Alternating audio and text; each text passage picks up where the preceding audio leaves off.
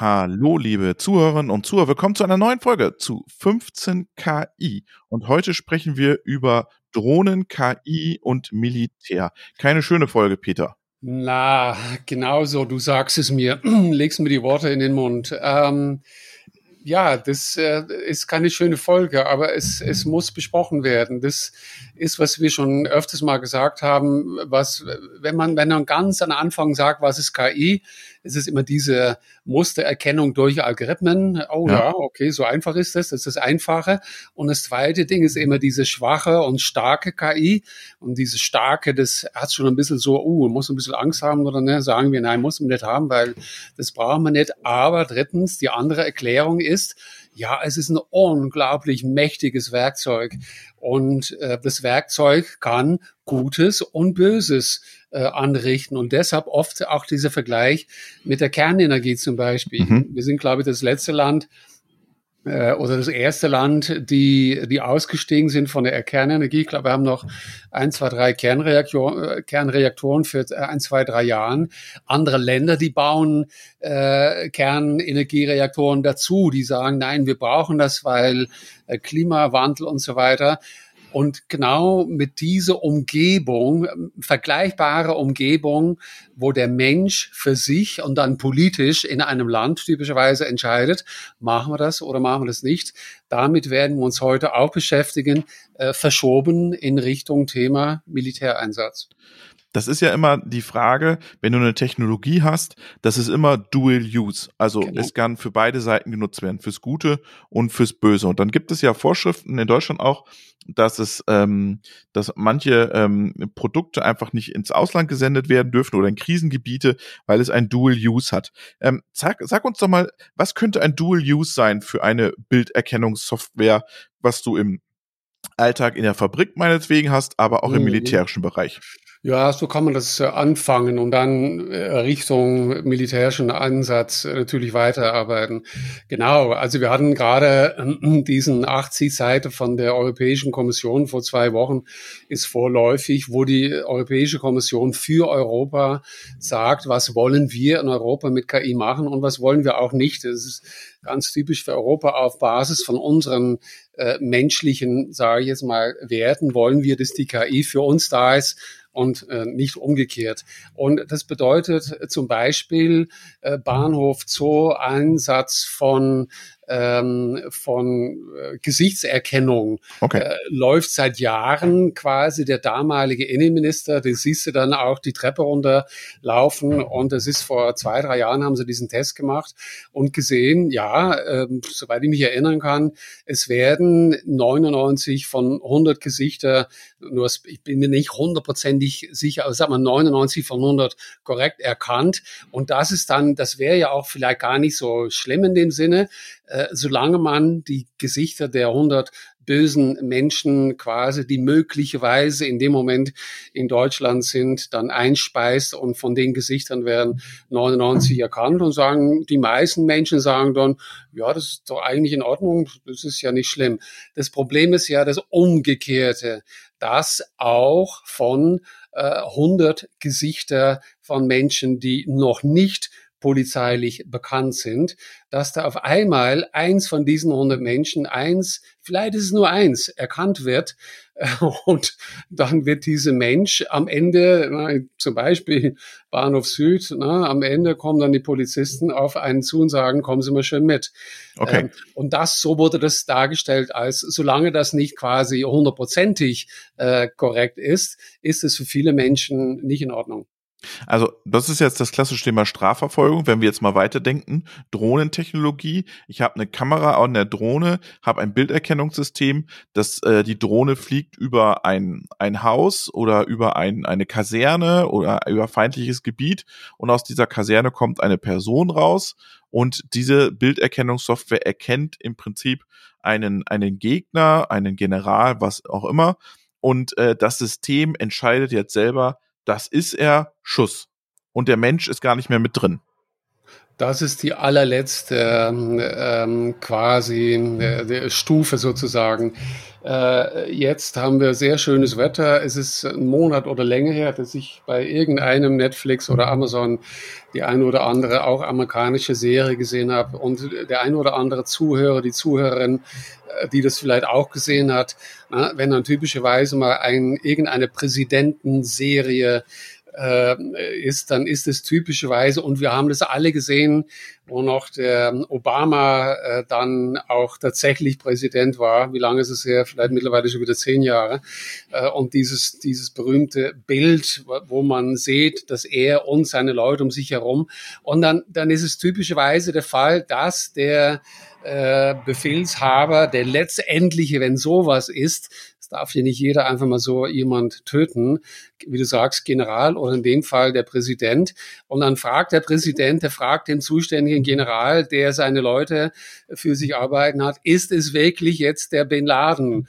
Und dann sagt er, ja, nach unseren Informationen, irgendein Satz ist es der.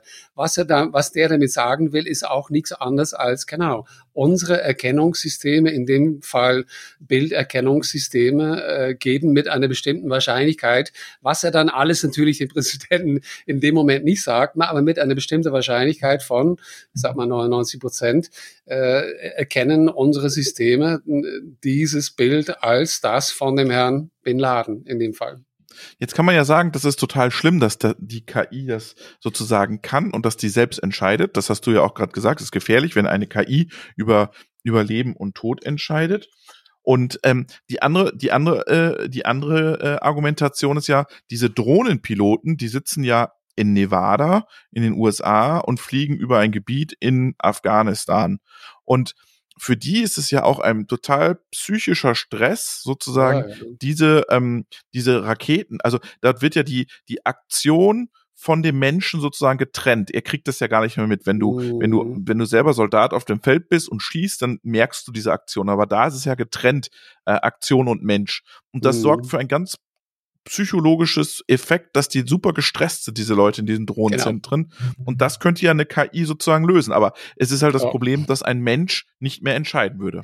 Ja, ähm, nach meiner Erkenntnis und diejenigen von den Zuhörern und Zuhörerinnen, die, die selber vielleicht solche Spiele, wie heißen die, Shooter-Spiele machen. Ja. Ich kenne mich da nicht aus, ich kenne es nur von der Seite, aber ich will es auch gar nicht äh, bewerten. Ähm, äh, genauso muss man sich das vorstellen. Nur der, mit dem Unterschied, Unterschied, es ist gerade kein Spiel. Mhm. Und derjenige, der sitzt auch in so einem unglaublich bequemen Stuhl mit alles mhm. drumherum. Mhm. Und der glaubt auch, der sitzt in einem äh, F-16 oder egal was für eine mhm. Maschine er gerade sitzt oder sie. Äh, und übrigens sitzen die nicht nur in Amerika, die sitzen auch, wenn es geht um Mittleren Osten, sitzen die oft in äh, bei uns hier, also mhm. in Frankfurt Rammstein, irgendwo, aber genau. ja, genau. Das ist alles politisch. Wir nehmen da jetzt in unsere Sendung da keine äh, links, rechts. Das soll jeder für sich, wenn demnächst wieder Wahlen sind, für sich schlau machen und verstehen, ob jetzt die SPD oder CDU oder die Linke oder die Grüne oder alle, die ich jetzt vergesse, äh, welche Positionen die diesbezüglich haben. Oft geht es dann darum, auch zu sagen, aber wir haben auch, wir haben Soldaten. Ich sitze hier äh, in einem äh, Ort südlich von München, wo eine, eine Bundeswehrhochschule ist. Und wenn ich da drum herum gehe, dann sehe ich da junge Menschen und ich weiß, es kann sein, dass die demnächst irgendwann mal da unterwegs sind. Diese jungen Leute, die wollen so gut wie möglich beschützt werden. Und mhm. die sagen, wir wollen das maximal. Also wenn der Feind in dem Sinne diese Technologie hat, sollen wir sie auch. Aber äh, nochmal ganz kurz auf diesem allerletzten Schritt bis jetzt, um nochmal zurückzugehen auf diesen typischen, und das ist dann Amerika, aber wir haben ja auch unsere weiß ich nicht, Gefechtsketten bis zum General, was darf jeder alles machen. Aber diese, diese Fußball, wo dann die, die Codes drin sind für den äh, Nuklearkrieg und so weiter. Man muss sich wirklich vorstellen, wenn man es, wenn man diese ähm, diese Entscheidung, einen Menschen zu töten, und die liegt in dem Fall nur bei dem Beispiel zu bleiben, die liegt bei uns äh, bei der Frau Merkel, weiß ich nicht, oder wo die dann bei uns liegt, die liegt beim Präsidenten in Amerika, das darf nicht jeder machen. Wenn man das einfach ein, ein, ein Algorithmus überträgt, und dieser Algorithmus ist wahrscheinlichkeitsbasiert, weil es KI ist, der ist nicht hundertprozentig sicher, dann, und der geht selber der entscheidet selber quasi, so jetzt, ich bin nicht in Drohne, ich fliege mal hoch und ich fliege mal ein bisschen nach, ja, wo fliege ich in Südafrika, nach Holland vielleicht oder ich fliege flieg mal rum und oh, schau, da erkenne ich jetzt jemand und jetzt, jetzt drücke ich auf den Knopf und bumm, jetzt ist der Mensch nicht mehr da. Äh, klingt ein bisschen absurd, aber the theoretisch könnte das so sein. Nur theoretisch, weil wir immer gesagt haben, KI kann sowieso nicht autonom sein. KI muss immer noch äh, und das ist, glaube ich, vielleicht äh, auch so ein quasi eine Abrundung, über die wir noch sprechen können, ist, dass die KI nicht autonom ist. Es muss ein Werkzeug in den Händen von Menschen bleiben.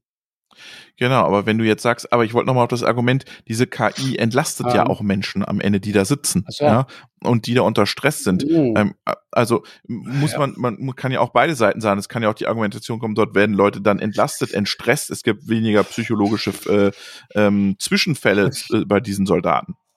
Ja, aber auf der anderen Seite sterben Menschen. Also ähm, wir haben, du hast angefangen, korrekterweise, das ist kein schönes Thema, es ist ein unglaublich schwieriges Thema und ein Thema, mit, mit dem sich die meisten von uns normalerweise nicht beschäftigen.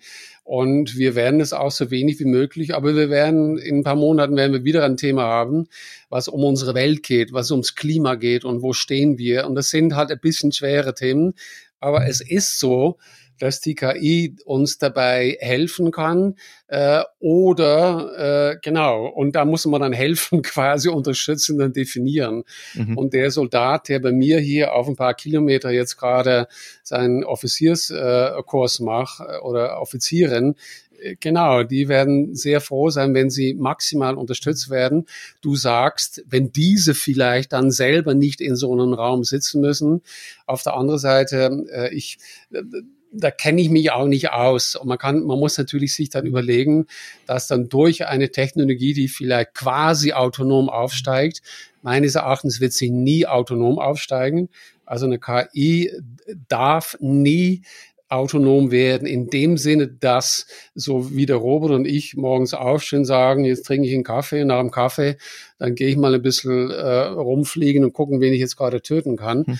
Äh, das ist natürlich ein bisschen ad absurdum geführt, aber so funktioniert eine KI auch nicht. Es muss mhm. so bleiben, dass irgendwo in irgendeiner Situation, und ich kenne mich da nicht aus, und die meisten von uns kennen sie natürlich nicht aus, aber in irgendeiner Situation irgendein äh, Kommandant ein irgendeinen Befehl gibt, etwas zu tun. Und wenn das dann bedeutet, dass auf der anderen Seite irgend äh, äh, getötet äh, wird, ich kann das schon gar nicht die richtigen Worte da finden, dann ist das äh, wenn es dann innerhalb dem Kriegsrecht ist, so sage ich das dann mal, ohne das dann politisch aufzuladen, vielleicht in Ordnung, wenn eine KI dabei unterstützend unterwegs ist. Aber es kann nur meines Erachtens ein unterstützendes Werkzeug bleiben.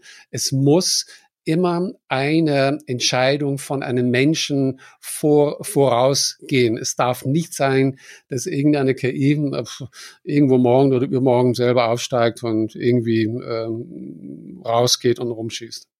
Genau, wir haben ja auch das Frage der Haftung da am Ende. Wir hatten ja diesen Vorfall in Afghanistan mit den Oberst Klein, der diesen, mm. äh, der diesen ähm, äh, Benzintanker da hat bombardieren ja. lassen, wo mm. Deutschland am Ende dann Entschädigungszahlungen leisten musste. Das wäre mm. bei einer mhm. KI auch dann eine Frage, welche Entschädigungsleistung.